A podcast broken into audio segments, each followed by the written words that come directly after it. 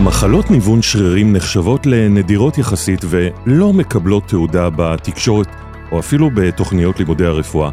ולמרות שלא מדובר במחלות שכיחות, האבחון המוקדם והתרופות המקדימות עשויים להוביל לשינוי דרמטי בחייהם של הילדים ובעתידם.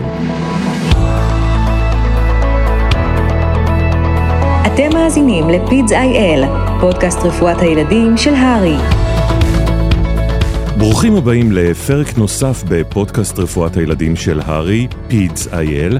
אני איתי גל, ובכל פרק אנחנו מארחים את מיטב המומחים במגוון נושאים ברפואה שיעזרו לכם לרענן את החומר ואפילו ללמוד לבחינות. הפעם הנושא שלנו הוא הגישה והטיפול במחלות ניוון שרירים בילדים, ואיתי באולפן מתארחת הדוקטור רויטל לביא, מומחית בנוירולוגיית ילדים והתפתחות הילד. שלום רויטל. שלום איתי. אז אה, רויטל, אה, כמו שהקדמתי, אנחנו לא שומעים מספיק על אה, מחלות ניוון שרירים. למה בעצם ומה השכיחות שלהן? מחלות ניוון שרירים הן מחלות נדירות. ההגדרה של מחלה נדירה היא מחלה שההסתברות שלה היא 1 ל-2000, פחות או יותר, וכשמרבית המחלות הנוירומסקולריות הן אפילו נדירות יותר. לדוגמה, הדושן, מחלת דושן, שהיא מחלת ניוון שרירים המופיעה בבנים, שהיא השכיחה ביותר, והשכיחות שלה היא 1 ל-5,000 לידות זכר. יש את מחלת SMA המוכרת יותר אה, מבין המחלות אה, ניוון שרירים, והיא מחלה שבעצם השכיחות שלה היא 1 ל-10,000 אה, לידות, ולכן אלה בעצם מחלות מאוד מאוד נדירות. יש גורמי סיכון למחלות ניוון שרירים? אז האמת היא שאין ממש גורמי סיכון, מדובר בדרך כלל במחלות גנטיות, ככה שהסיפור המשפחתי הוא יכול להוות גורם סיכון, כמו נישואי קרובים, אם מדובר על מחלות עם תורשה רצסיבית. או סיפור משפחתי של איזושהי מחלה, אה, ניוון שרירים שעוברת במשפחה. מה התסמינים שצריכים להחשיד אותנו, הרופאות והרופאים, במחלות ניוון שרירים? אז כבר בשלבי ההיריון המוקדמים יכולים להיות סימנים של אה, כמו מיעוט בתנועות עובר, ריבוי מי שפיר שיכול להצביע על קשיים בבליעה, וגם לאחר לידה יכולים להיות קשיים בהאכלה, קושי בעלייה במשקל ובשגשוג, קשיים בנשימה, ובהמשך כמובן צריך לבחון את ההתפתחות המוטורית ולראות האם קיים איזשהו עיכוב ברכישת אבני דרך מוטוריות או סימנים של היפוטוניה או חולשה.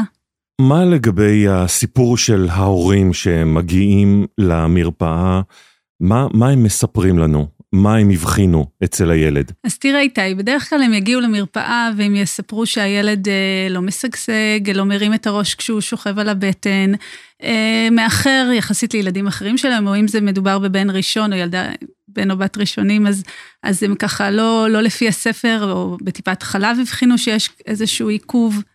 אה, אלה בדרך כלל התלונות, זה ילדים שקשה להם לאכול, שהרבה פעמים, שוב, אנחנו רואים את העיכוב ביחס ל, לילד אה, אחר בגיל המתאים. כשאנחנו מדברים על אה, אבני דרך בהתפתחות הילד, יש דגלים אדומים ככה שצריכים אה, להוות זרקור שאולי יש כאן איזושהי בעיה של אה, ניוון שרירים. בדרך כלל, באילו חודשים מתוך אבני הדרך האלו אנחנו צריכים לשים לב במיוחד? אז האמת היא שכבר בשלב המאוד מאוד ראשוני, כשמגיע תינוק להיבדק אצל רופא ילדים או בטיפת החלב, חשוב מאוד לשים לב, קודם כל בבדיקה גופנית, לראות את טונוס השרירים שלו, לראות את התנועות האנטי גרביטיציונית שלו, שהוא מניע את הגפיים, שהמנח שלו בשכיבה הוא מנח תקין, ובהמשך כמובן לבחון את ההתפתחות המוטורית לפי כל שלב התפתחותי שהוא. אה, הילדים האלה בדרך כלל נמצאים במעקב בטיפת חלב ורואה אותם אחות טיפת חלב ועוקבת אחר ההתפתחות שלהם, כשבכל שלב התפתחותי יש את ההיבטים שלו, אם בשלבים הראשונים של ההתפתחות חשוב לראות שהילד מרים ראש על הבטן, שהוא מתהפך בזמן, שהוא מתחיל, מתחיל לעשות אה, אה, זחילה ולמעשה לבדוק גם את כל סימני הטונוס שלו, האם הוא מצליח להרים את הראש ולשאת ללא הדלג, ללא השערה של הראש מאחור. אגב, דיברת על זחילה, בדרך כלל אחד מסימני האזהרה או הדגלים האדומים הוא שהוא לא זוחל עד גיל חצי שנה, פחות או יותר. זה בדרך כלל המספר, פלוס מינוס, לא? נכון, אתה צודק.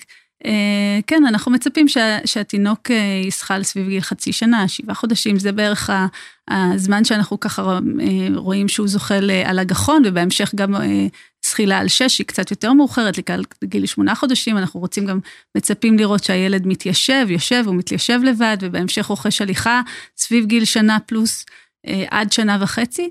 ואלה בעצם סימנים מאוד מאוד חשובים ומאוד uh, מוקדמים, וחשוב לאתר אותם גם בשלב המוקדם ביותר, כי הרבה מהמחלות האלה, או לפחות uh, לחלקן, יש היום uh, פתרונות וטיפולים. חשוב מאוד לאתר את המטופלים האלה מוקדם ככל האפשר, כי יש לנו היום טיפולים טובים, וברגע שנאבחן בשלב מוקדם יותר, נוכל לתת טיפול מוקדם יותר ולאפשר להם התפתחות תקינה כמה שיותר.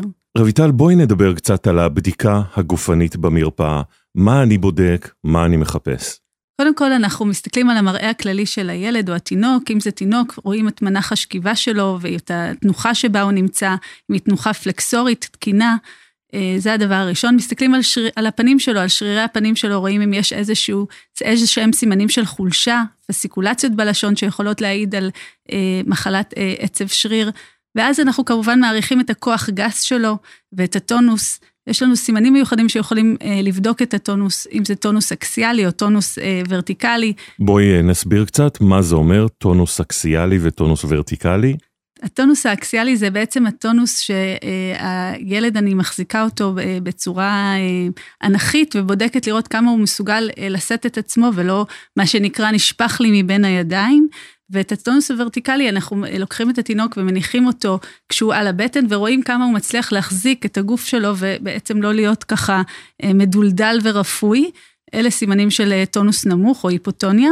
יש את, בתינוקות יש את סימן הצעיף, שאנחנו לוקחים את היד ומניעים אותה הצידה אל עבר הצד השני של הגוף, אה, כמו סימן של צעיף, ורואים אם הילד מצליח, ל... זאת אומרת, אם אנחנו מצליחים לקחת אותו ממש עד הכיוון השני של, ה... של הגוף, אז זה סימן של סוג של היפוטוניה. יש את הבדיקה של הפול טו סיט, אנחנו לוקחים את הידיים של התינוק ומנסים להרים אותו למצב של ישיבה, האם הוא משאיר את הראש מאחורה או מביא אותו קדימה ובעצם אה, אה, מחזיק אותו באופן תקין, זה גם עוד אחד מהסימנים להיפוטוניה.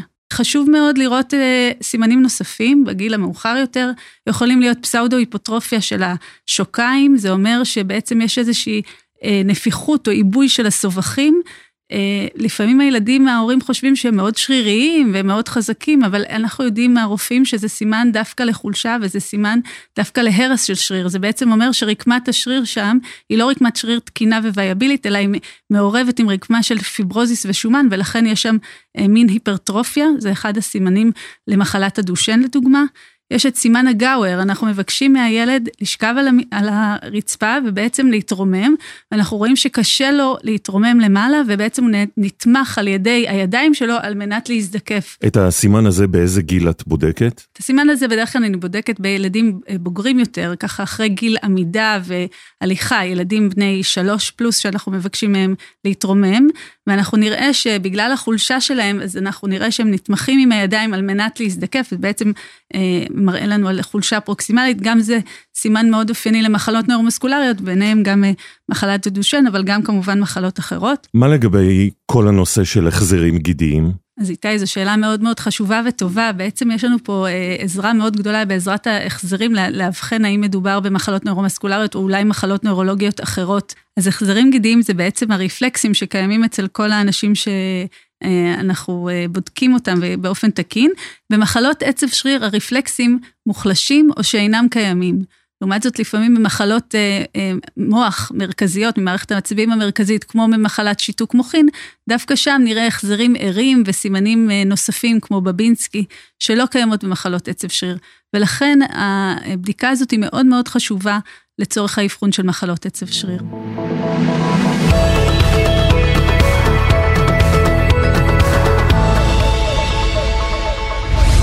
הפרק בחסות נוברטיס, ללא מעורבות בתכנים. מה לגבי ההבחנה המבדלת רויטל? יש מחלות נוספות שהן נראות כמו ניוון שרירים, אבל בעצם הן מחלות בניגניות, חולפות? כן, אז יש לנו uh, כמה מחלות שיכולות להופיע באופן פתאומי, שככה בילד שהוא בריא לחלוטין, ופתאום מגיע עם uh, חולשת שרירים שהולכת ומתקדמת מהרגליים ועולה מעלה, ויכולה לערב גם את הגפיים העליונות וגם את מערכת הבולברית. אחת מהן המחלות היותר אה, שאנחנו מכירים זה מחלת גיליאן ברה, שיכולה להביא, להופיע כתגובה אימונית אחרי מחלה ויראלית.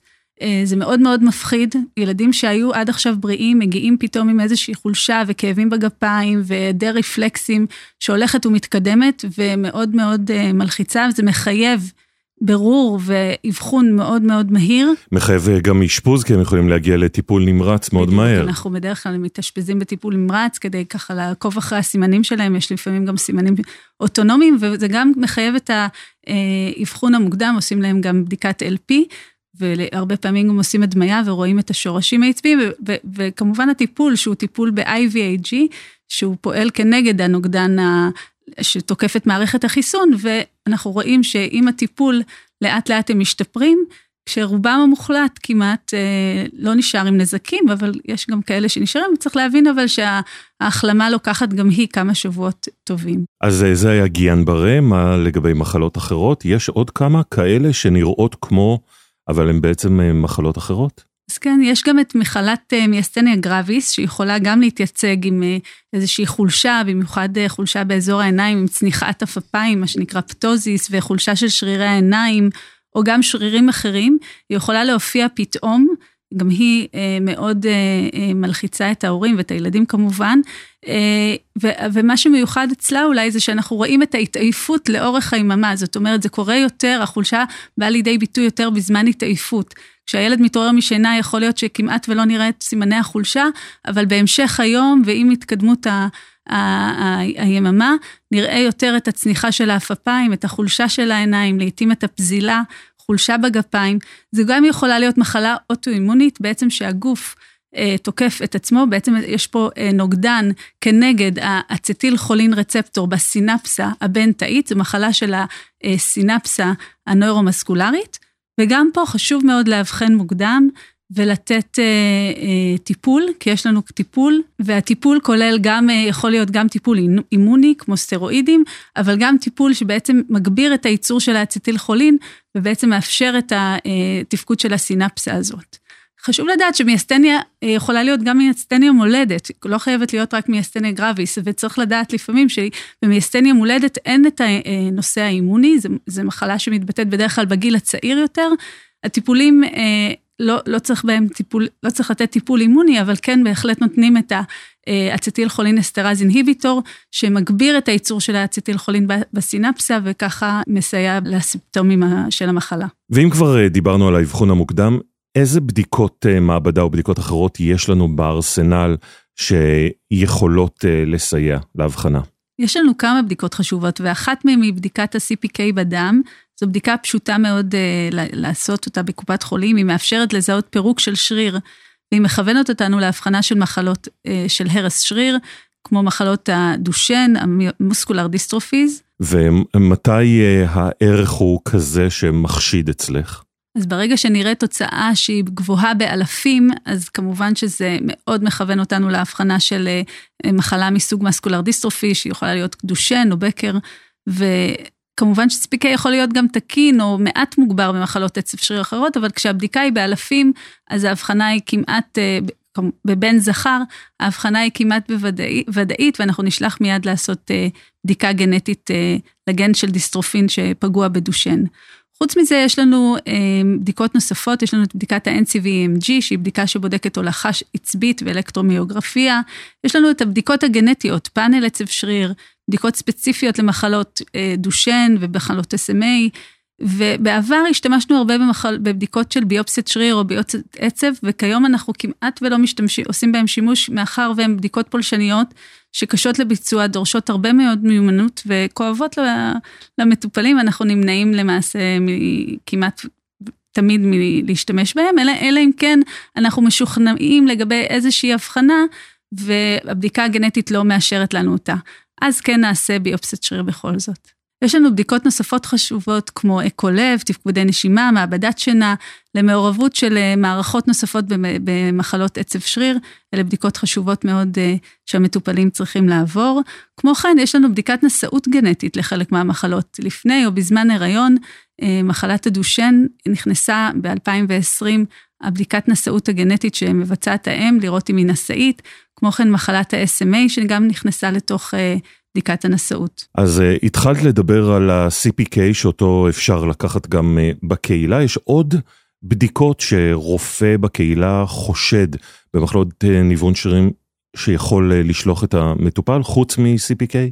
כן, צר, כדאי לעשות בדיקה של תפקודי תריס, תפקודי כבד, ספירת דם, מדדי ברזל, נוגדנים לצליה, כל אלה לפעמים יכולים להיות מחלות שיכולות לחכות חולשה או התעייפות של שרירים, ואנחנו, אה, חשוב לבצע אותם עוד לפני שמגיעים אלינו.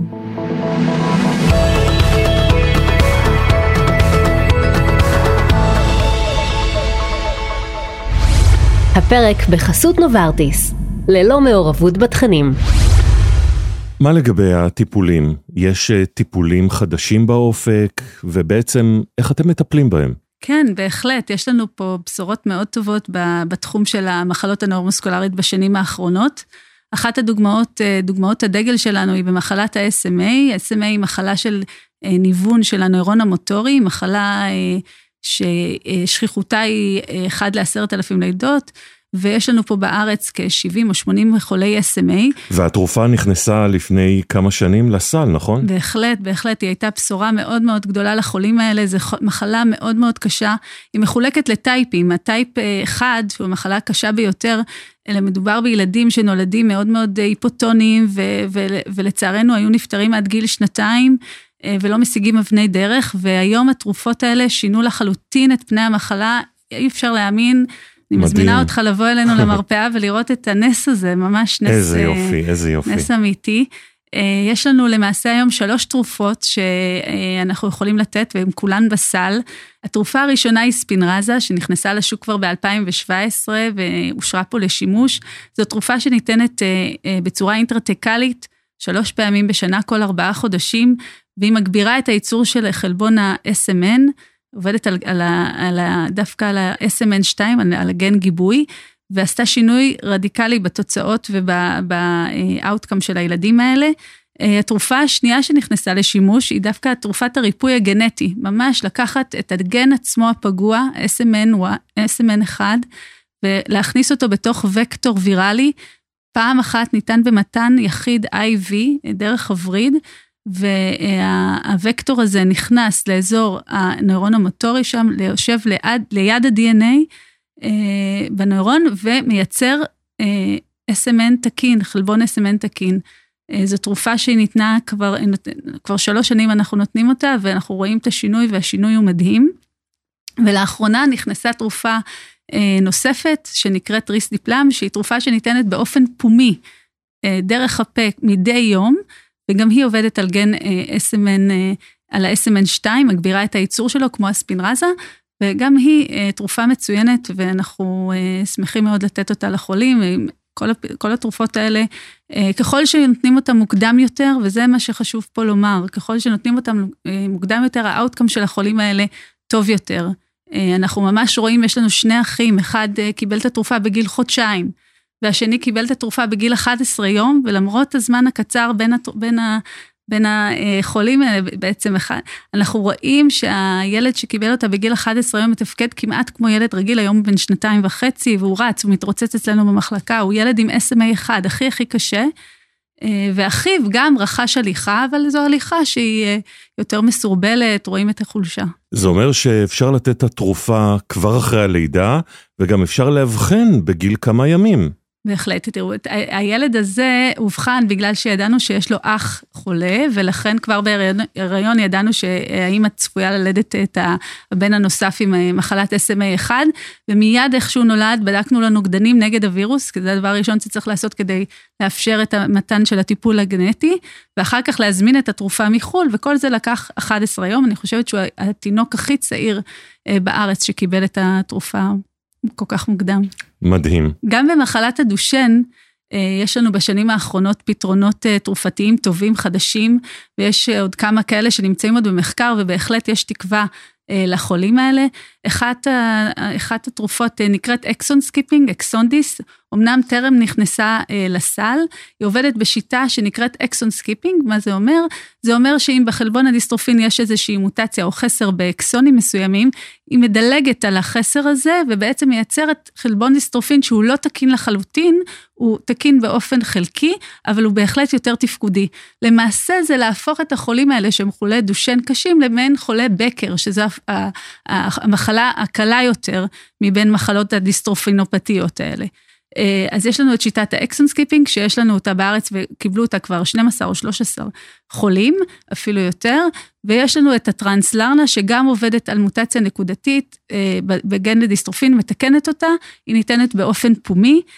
וגם פה יש כמה חולים שמקבלים, שוב, זה לא, זה בעיקר מעכב את התקדמות המחלה. את חושבת שבעתיד הקרוב או הרחוק, אנחנו נרפא את מחלות ניוון השרירים? וואו, הלוואי, זו שאלה, אה, אה, בוא נגיד שזה התקווה של כולנו, אנחנו רואים את הילדים במחלת ה-SMA, כמה, אה, כמה המחלה הזאת השתנתה, כמה הילדים האלה הם ילדים שמתפקדים ולומדים במסגרות רגילות ויש להם חיים עשירים והלוואי ונצליח עוד ועוד מחלות להגיע לתוצאות כאלה טובות. הלוואי, כולנו מקווים ומייחלים. רויטל, אנחנו מתקרבים לסוף הפרק, יש לך מסר לרופאות ולרופאים ששומעים אותך? חשוב לי מאוד שכל מי שמקשיב לנו אה, יבין כמה זה חשוב אה, לאתר ולזהות מוקדם ככל האפשר את הילדים האלה עם מחלות השריר הניווניות, מחלות קשות שפעם היו חשוכות מרפא, אה, ועדיין חלקם אין לנו פתרונות טובים בשבילם, אבל בכל זאת יש לנו הרבה תקווה, עם הרבה מאוד מחקרים שנעשים בנושא, וכבר עם כמה מחלות שאנחנו רואים את ההתקדמות ואת פריצת הדרך קורית לנגד עינינו.